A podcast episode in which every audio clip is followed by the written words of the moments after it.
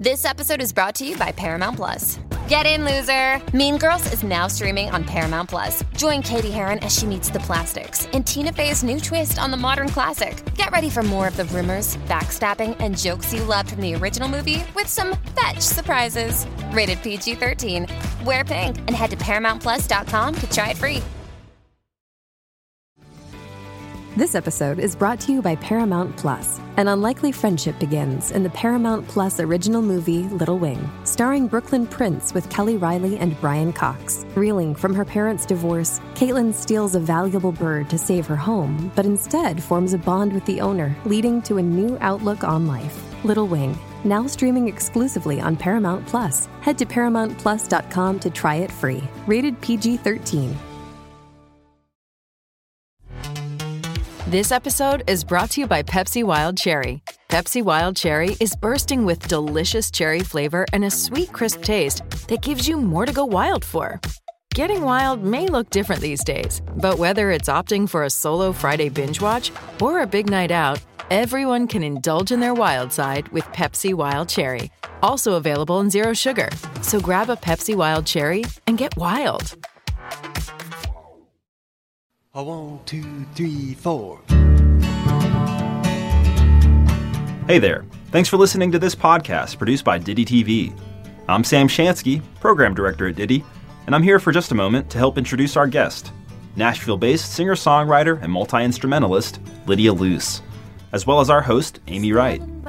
Lydia was known as the go to string session player in Nashville, working with everyone from Dolly Parton to Eminem but is now stepping into the spotlight with her solo album, Dark River. She's a completely independent artist, and without the help of a label, has amassed millions of streams and thousands of fans, which hopefully you're one of, or will be after this. Let's take a listen, and thanks for choosing Ditty TV. Welcome, Lydia. How are you? I'm pretty good. How are you? Very good, very good. And you're in Nashville these days hanging out, right? yes, I am in Nashville at least you're there with a bunch of other musicians hanging out, which has to be kind of nice. Yeah, it is. We I've gone on we've gone on some walks and stuff. We did I did like one um, kind of isolated um, like string quartet. Like I know musicians are here. I just don't see them very often. well, and we're going to talk a little bit about Dark River, which is coming out in February. Very exciting. I just took a listen to your album, the entire album start to finish. Really kind of um, eclectic, sort of ethereal sounding music. I, I really loved it. I was, I, I, caught myself sort of just drifting off. So we'll talk a little bit about that in a few minutes. But I just wanted to uh, talk a little bit about how you got here, which you grew up in Fort Lauderdale, right? Mm-hmm. Yes. Yeah. And and you grew up playing music my first instrument was the violin and my mom is a or was a classical conductor so i grew up in a very different genre playing um, exclusively classical music so and you're yeah. a multi-instrumentalist did you start yeah. playing multiple instruments as a child or was that later on um, no, violin. Piano was my first instrument, and then um, and my my mom taught my brother and I piano because she was an organist. And then um, she wanted us to kind of join in in the orchestra. So we he learned cello and then I learned violin, and she just kind of chose those instruments for us when we were six and seven. And then um, as I got older, um, I switched to viola so I could get scholarships for because nobody really plays the viola um, for colleges in high school. And then I started playing guitar. Um, I I had begged my mom for a guitar, and she was she was reluctant, but at some point I did end up getting a guitar. Um, and I just kind of like taught myself um, tabs and like learned. Um, didn't start really write, like writing or anything until I was a little bit older, but mostly was focusing on um, classical music until I was probably 19. So, very different world. I know that world very well. I grew up playing oh, classical nice. violin. Oh, and, oh, cool. and of course, I didn't have the I didn't have a guitar when I was younger. I, I've taken it up as an older person, and so it's a little bit harder. But I love singing, so I want to be able to just sing and play you know, and have Yeah. fun with it. Um, so I understand exactly what you're talking about. But what what did you? Um, how did you find the transition from classical to not playing classical, being in a band, for example? Because it's so much less structured. And what was that transition like for you? Um, it felt really freeing um, because I think, like with classical music, you're there's not as much room for interpretation, so you're you're creative, and what you're playing is um, is your own in a sense, but it's also not like you're we're all trying to play to like at, like the best violinists played. Um, so you're not really getting a lot of room to try different things and create and so in a band you're all or just even um, like out of that orchestral setting like you're able to bring your own voice and your own creativity to that project and i felt yeah it's it's given me um, just more space to learn who i am too and and as a musician so yeah very different Were you writing music as in high school, for example, before you went to college, or did that writing come later in life? Um, no, I it started in college. It started at, my first college was a conservatory, and um, I found this girl. Uh, her name's Anni Rossi, and she was playing viola and singing and playing at the same time. And I discovered her music. I don't even remember how I discovered it, but I'm so happy I did. And I just I saw her doing that, and I was like, I want to do that. I want to write and play on viola. So I started um, writing at this conservatory where I was practicing like eight hours a day and was like seeking something else. And I just really didn't know what that was at the time. But um, really, I think it was just to create and to be doing something else that was that was more like rewarding um, than just spending eight hours a day in your room practicing with. It's so much work, and uh, this is work too, but it's it's more rewarding, I think, for me. So I started uh, when I was 19 in college, writing songs. I think it's really fun to write a song and and see where it goes because you don't Mhm. always know where it's going to go when you start writing something and then you add in all the instrumentation and let all the musicians do what they're going to do and it Yeah. can go in a whole different direction sometimes than you originally thought. Absolutely, yeah. It could also go in a different direction, meaning wise. Like this, this record, I wrote most of it before COVID and before this year, and um, I finished the record, recording the record in January. But I added one song throughout this this year, and even the songs have taken on different meanings. So it's it's cool. That's the beautiful thing I think about songs is they're they can shift and be so many different things um, depending on you at like the individual depending on the time depending on the things you're going through and and creatively too, instrumentally too or um, production wise too they can go in so many different directions and yeah it's awesome So I know that you got your graduate degree at UCLA in uh, viola performance, I think. Is that correct? Okay. Yes. So before that, in between college and your graduate degree, you worked for a stint at Smithsonian mm-hmm. Folkways. Mm-hmm.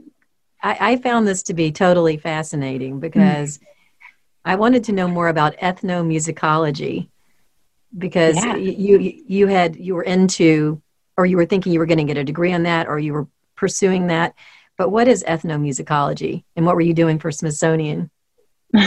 Yeah, I um, when I was at Berkeley for undergrad, I became really fascinated with all of the world music classes. So I took like a lot of West African drum and dance, um, and then and I took uh, Middle Eastern violin and and some Indian dance, and there was just so many classes that I could explore. And once I started to do that, I um, became really interested in making that a career. And I had gone to Ghana two different times for a month at each time to study Ghanaian music.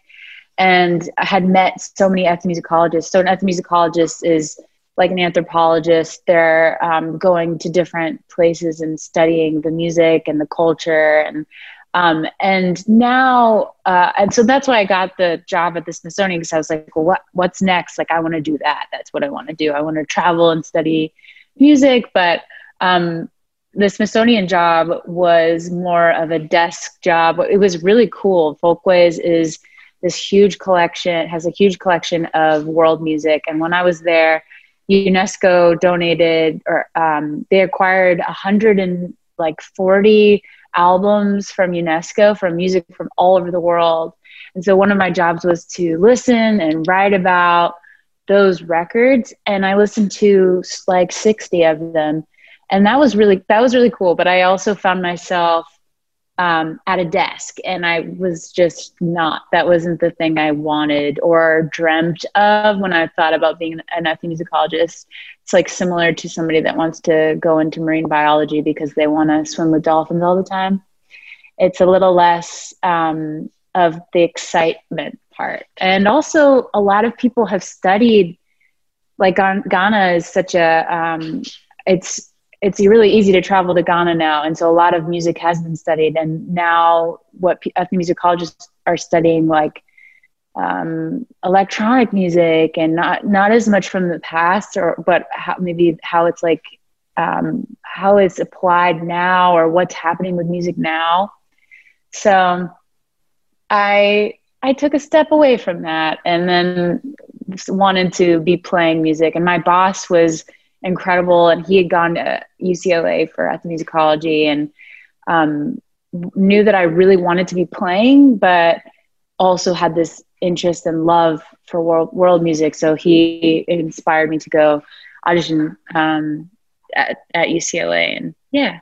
Well, and it's if you want to be a performer, it's kind of hard not to perform. And then when you're doing something all day where you're not able to play, mm-hmm. like you're tired by the end of the day. You've worked all day and then you're yeah. not able to work at your craft. So i would imagine that it's it's like this you know what am i going to do with this? And um, very nice that you had a boss though that kind of understood that and mm-hmm.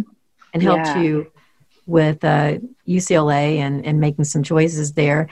Uh, how was la was it how it was, was la it was good. It was really great. And i i still miss it sometimes um, but it wasn't what I've found in Nashville and in that I didn't stumble into this really receptive um, community as easily. Like LA is such a huge city and there's so much, so many amazing musicians and so much amazing music there, but it's very spread out. And so it's hard to really tune into those um, communities. And also, they're not, at least I didn't find um, like people to be as um, willing to give people a chance or uh, just as welcoming. So I loved I loved my time there and I love the community. I still go back a lot. And so I think in going back, I'm like learning those communities more and um, and yeah, I just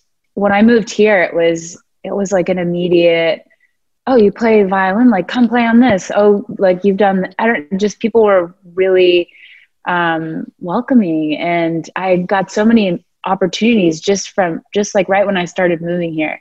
So i think people are more willing to like give people a chance here um, even if they don't have um, like a long list of of accomplishments or of like uh, you know checklists or something so I think that sense of community is really important. I think that's why a lot of musicians flock to Nashville because yeah. you want to have a career and your career might encompass all sorts of different aspects of music, whether that's session work, writing, putting yeah. out an album, teaching, whatever that may be. And being in a place where uh, there's just so much music going on uh, has got to be great for uh, your career, just in general, mm. and your ability to connect with other musicians. Mm-hmm. Yeah. I I wasn't really doing all of the things. Like I wasn't doing I didn't have a good balance out there. Um, and here I'm find I find myself it all I just find it very even. Like I'm doing as much session work as I'm doing my own stuff and I'm which I love. I like I don't think I'd be able to have a music career that was just one thing um, because it's like anytime I'm doing one of the things, I'm I'm just reminded how much I love music, and then it fuels. It kind of funnels into the next thing, like, and makes me excited about um, about it all instead of getting burnt out with just, you know, just uh, driving away at the one at like one avenue of music. Music is so there's so many possibilities, and you can do so many different things in it, and and I probably have ADD too, so. Don't we all? I know, I know.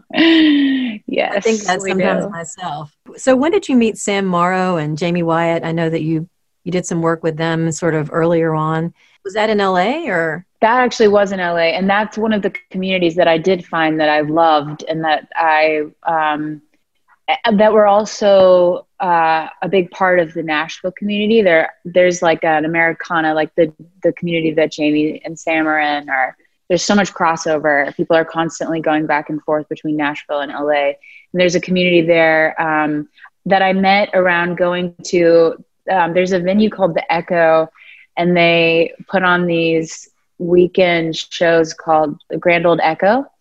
And so I would go there every week and meet people that were doing Americana music or like country music. And so I I just go up to people and be like, I play violin. and literally that's how I started like meeting people in the Americana world. And just through playing violin at the time, I wasn't really songwriting um, or focusing on my own uh, project. So I just wanted to play with other people. And uh, I met, I played with Jaime a little bit because of that, just kind of like meeting her at the Grand Old Echo. And um, yeah, there's, that was such a cool scene. And that was also another reason why, I was like, oh, I want to move to Nashville. Like this, this kind of thing that happens in Nashville every night. Like those, that community, like those kind of community hangs and those shows and stuff. So yeah, but I met them out there. So when you transitioned to Nashville, you're, you're now in Nashville. Is your first order of business sort of to uh, meet other musicians, do session work? I mean, what were you doing when you first got there? Um, I really wanted to make a record. So I had like several songs. Um, I had made an EP before um, in between the summer, uh, in between my years at UCLA, I moved here for the summer and I made an EP with some friends from Berklee at their in their house. But I moved here and was like, I want to make my first like full length record. And I had met a couple people that introduced me to some producers, and so I started trying to make that first record and it really happened quickly but i realized through that first process that i hadn't really sat with and figured out who i was as an artist and what i wanted so that we recorded um, for a couple weeks but then i took a step back and listened to everything and then taught myself how to record and started just doing it myself to just figure out like what do I want to make because I didn't even I don't think I knew what I I just was like I'm got to make a record. I have these songs, but I hadn't sat down and thought like no this is who am I? What's my voice? Like what what do I love? Um, what am what am I trying to write? And so I spent several months doing that, and then and kept meeting people, and then met Jordan Lehning, who produced Azalea, and then co-produced I co-produced Dark River with him and he's like the string arranger in Nashville. Like he writes strings for so many amazing people, and um, I knew that I wanted to have strings on my project. So making that making that relationship and forming that relationship with him, he's the person that I work with now most of of um, of anybody in Nashville, and so yeah, I needed to spend that time instead of just rushing into a project and letting other people make decisions for me, um, I needed to sit and think about it and be the boss. And it's like, no, this is what we're making. This is what I want to do. Um, but yeah, that that takes time. well, yeah, no, it's it's very important to find your voice and to, uh, you know, what do you want people to take away and know of you as an artist and a lot of people who are not musicians don't understand how important it is to yeah. uh, when you write songs to um, project them in a way that um, you know reflects on you and your mm-hmm. journey as a musician but that takes time. Mm-hmm. That takes time to find that voice. And do you feel like Dark River is that voice? I mean, I I was really blown away by your album. So I do. Um, I think it's even more of my voice than the last one. and just because it's more vulnerable in the writing and um, and also the I had more of a place in the production too. I knew more about what I wanted even more than last time um, from just sitting with those songs and and also figuring out like what I wanted this new record to be. But it definitely is more. It feels more personal than the other projects that I've released, in that I'm learning myself more and more. And um, this was also the record I wrote in like as I turned 30. So I feel it was like this closing of a chapter and then all the things that I've learned in myself up until now and being able to finally express them in a really vulnerable way instead of um, trying to write right i don't know trying to write from another place. Um, so yeah i'm excited to share these and so far it seems like the songs that I have shared, when you're when I'm more vulnerable, people can latch onto that and uh, identify with it because usually we're not the only ones going through the things that we are going through in life, and so to share it and uh, in art too is the best way that another person can hear that and and identify with it and be like me too. And normalize it too. When there were, were, are a lot of strings on this album, big, big mm-hmm. string sound, which is beautiful.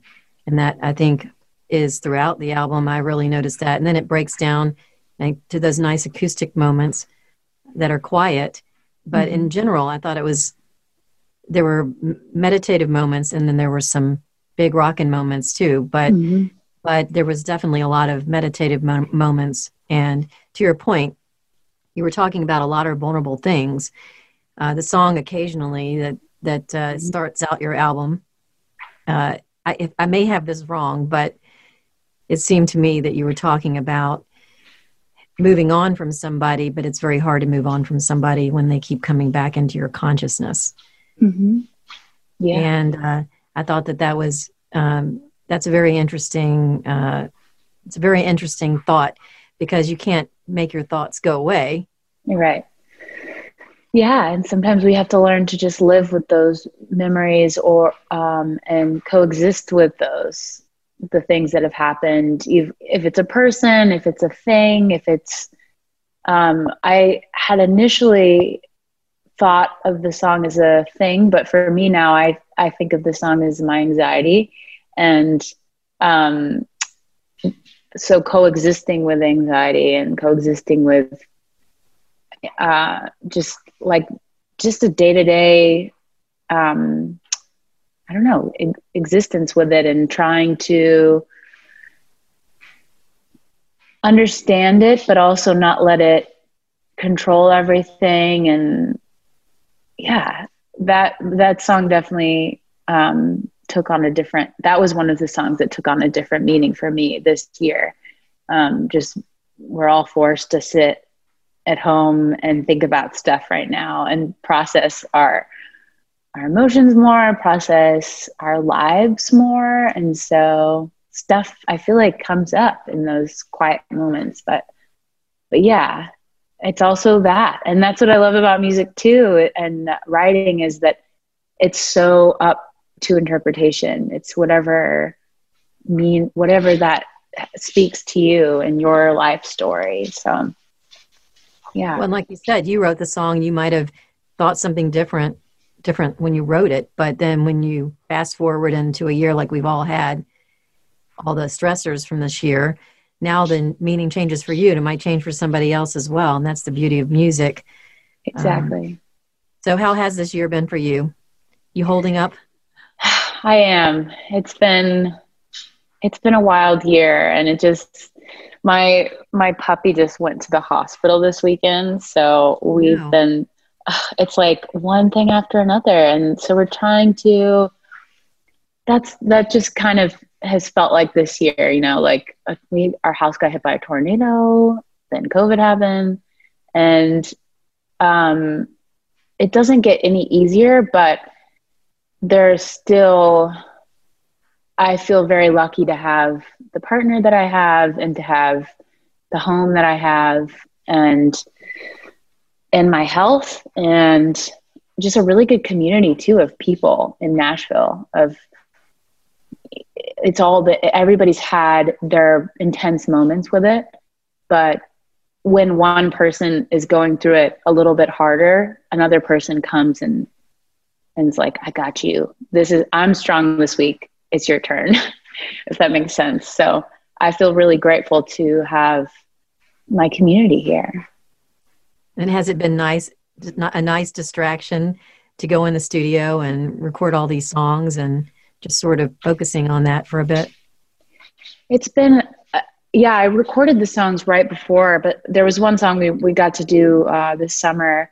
But um, the thing that's been such a great distraction is the, like, we've made, still made music videos throughout this whole thing. We've just had to, like, um, everybody get tested or, like, just being really careful where everybody on set is wearing a mask except for me that I'm like when I'm singing or or whatever. But the creative aspects of putting this record out have really been keeping me sane and fulfilled.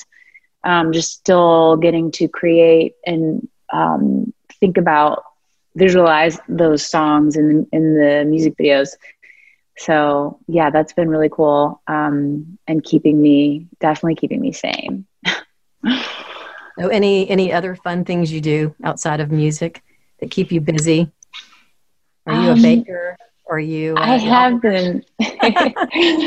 we, I mean, now it's like on and off of snowing here, but we but we planted a garden um, in the spring, and that's been such a incredible gift for us, in that it's feeding us, but also that it's occupying. It, it's such a meditative thing, gardening. Um, so we got really into that, my partner and I, and um, that has kept us. Now we still have a winter garden, but that's kept us really, really fulfilled, especially in the beginning. Um, and then, yeah, I've been baking and cooking a lot more, and I feel like we're getting pretty good at it at this point. Um, yeah, collaging, and we've been hiking a lot. Um, it's getting cold, so I don't. And I'm from Florida, but we still getting outside when we can. Yeah, keeping busy. Well, there are some silver linings when we all have to slow down. There's some mm-hmm. meditative sides of of that slowing down, and we learn other things. we take some time for ourselves. But Dark River is is just a great album, and uh, I'm sure everyone's going to be excited excited about it when they get to hear it. It's coming out in February we wish you the best with the album and, um, and hope to see you soon in Memphis or wherever. Yes, yes, me too. Thank you so much for having me and for talking today. Hey, Lydia. Appreciate your time. Thank you. We hope you enjoyed this conversation with Lydia Luce.